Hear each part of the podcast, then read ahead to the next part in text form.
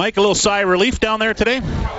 Sorry, I just threw the headphones on late. What, what ah, that's that? okay. Uh, I was just gonna, I was just saying, well, maybe a little sigh of relief to get this streak behind you and, and, and you know have a good night tonight. Uh, no question. I told you I was going to try to be in a better mood talking to you guys on the on the radio today post game. So uh, I held up my end of the bargain, I guess, as did the rest of our team. It, it, was, you know, it was what you would expect playing against a very good football team like BC. It was uh, a hard fought battle, and it came down to the last play. Um, you know, it was good to be on the other end of that last play finally, but um, you know, it was some momentum to build off of, but uh, we still got a long road to go, and we still got a lot of things we got to clean up every single week. Okay, you talked about the last play. How did you handle it? Where were you? Were you watching? were you waiting? Did you turn your back? Did you? How did you handle it? Uh, I was standing there watching. Uh, a lot of times towards the end of the game, I'll sit on the bench and just watch it on the big screen. Uh, you know, you get a better view than standing behind a bunch of guys on the sideline. But that one, I actually stood up.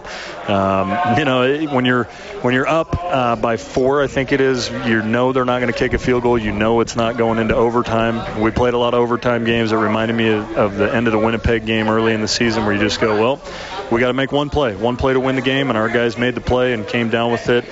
Um, you know, but it's it's definitely uh, it makes your heart race when that ball's getting thrown into the end zone. There's no doubt about it. There was a lot of talk this week, and we talked to you about it a lot uh, about a reboot, and, and that was Jason Maas's message. I know to the team to kind of forget about the first 12 and concentrate on this on the last six. That really doesn't work if you don't win the first game of the last six, right? Yeah, I mean, there's no doubt about it. We wanted to kind of you know wipe the slate clean and uh, consider it a six-game season and, and, know what we need to do. Uh, we need to take care of business uh, to get into that postseason and give ourselves a chance. Um, but yeah, you, you, know, you don't look you don't look ahead. You just take it one game at a time, and, and certainly there'd be a much different feeling had we not won this game. Then then you're really behind the eight ball. Um, but to be quite honest with you, even winning the game, um, that doesn't give us any real sense of relief. It just uh, increases the intensity for this next game, and they'll continue to increase every single week uh, as the season goes on. You know, that's just how it goes in the home stretch. Uh, it just felt like it, at some point, uh, maybe it happened early in the second quarter where the team really needed to rally after a tough first quarter. You know, I see Darius Bowman uh, walking on the bench and just really trying to rally rally the you know the team, and it just uh, tough for you guys. You're playing your fourth game in, in 19 days, and I don't want to make excuses for you guys, but it just felt like at some point the switch kind of went on, and you said, okay, that's it. We're going to find a way to get back in this game. Yeah, no question about it. Um, it's been a tough stretch. Uh, the, the, stretch would have gone a lot easier had we not lost two games in overtime, but that's the way it goes. You know, that's the uh, the situation we found ourselves in, and everybody, you know, this is CFL. Every team has a stretch in their schedule that's going to be really difficult, so we're never going to use that as an excuse.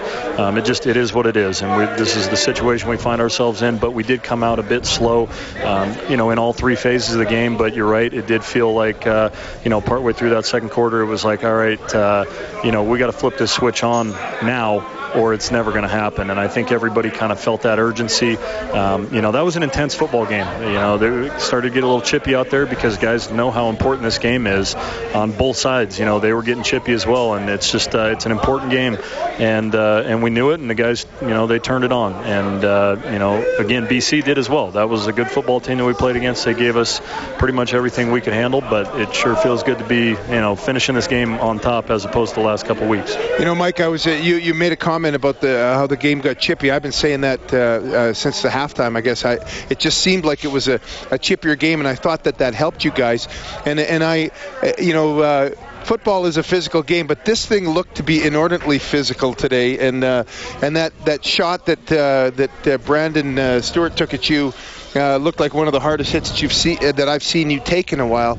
Um, and uh, and I was worried because you kind of laid there for a second. I was worried that you might have uh, been impacted by that worse than normal. Well, it was a big hit. There's no question about it. But uh, I mean, we all know football's a physical game. Um, you try to get down and protect yourself. I was more disappointed that he was able to jar the ball loose, to be quite honest with ah. you. But uh, you know, because I, I, knew we were down in the red zone. I knew that uh, it was a big drive and we needed to score points.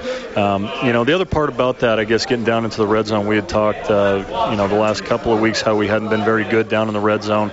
We were better today, but we still need to improve for sure. But it was nice uh, to finish off a, a, couple of those drives, especially early in the game, with, with seven instead of three. But that's going to continue to be a work in progress. We got to get better at that every single week. Last one for you, Mike. Can you talk about reeling the game back in after you're down 14 nothing early and the crowd was quiet and there didn't seem to be a lot of life in the building at all, but you guys managed to, to find whatever you had to find to get back into it? Yeah, you know, again, you're just kind of looking for a spark, um, you know, and there was a couple of sparks that happened. You know, we were able to get down. Uh, the running game uh, started to hit for us, and we were able to drive the ball, get down to the one yard line, and sneak it in. And then Darius had a huge catch down the sideline to get us, uh, you know, a, a spark. Uh, Derel had a, a, couple of big catches. You know, it's just there was just a lot of stuff uh, that that we needed to have happen to spark us, and, and a lot of guys stepped up and made plays to do that. You know, Zylstra I thought had a great game for his first game. Um, the offensive line played really well, but you know, again, you're right. It did start off slow.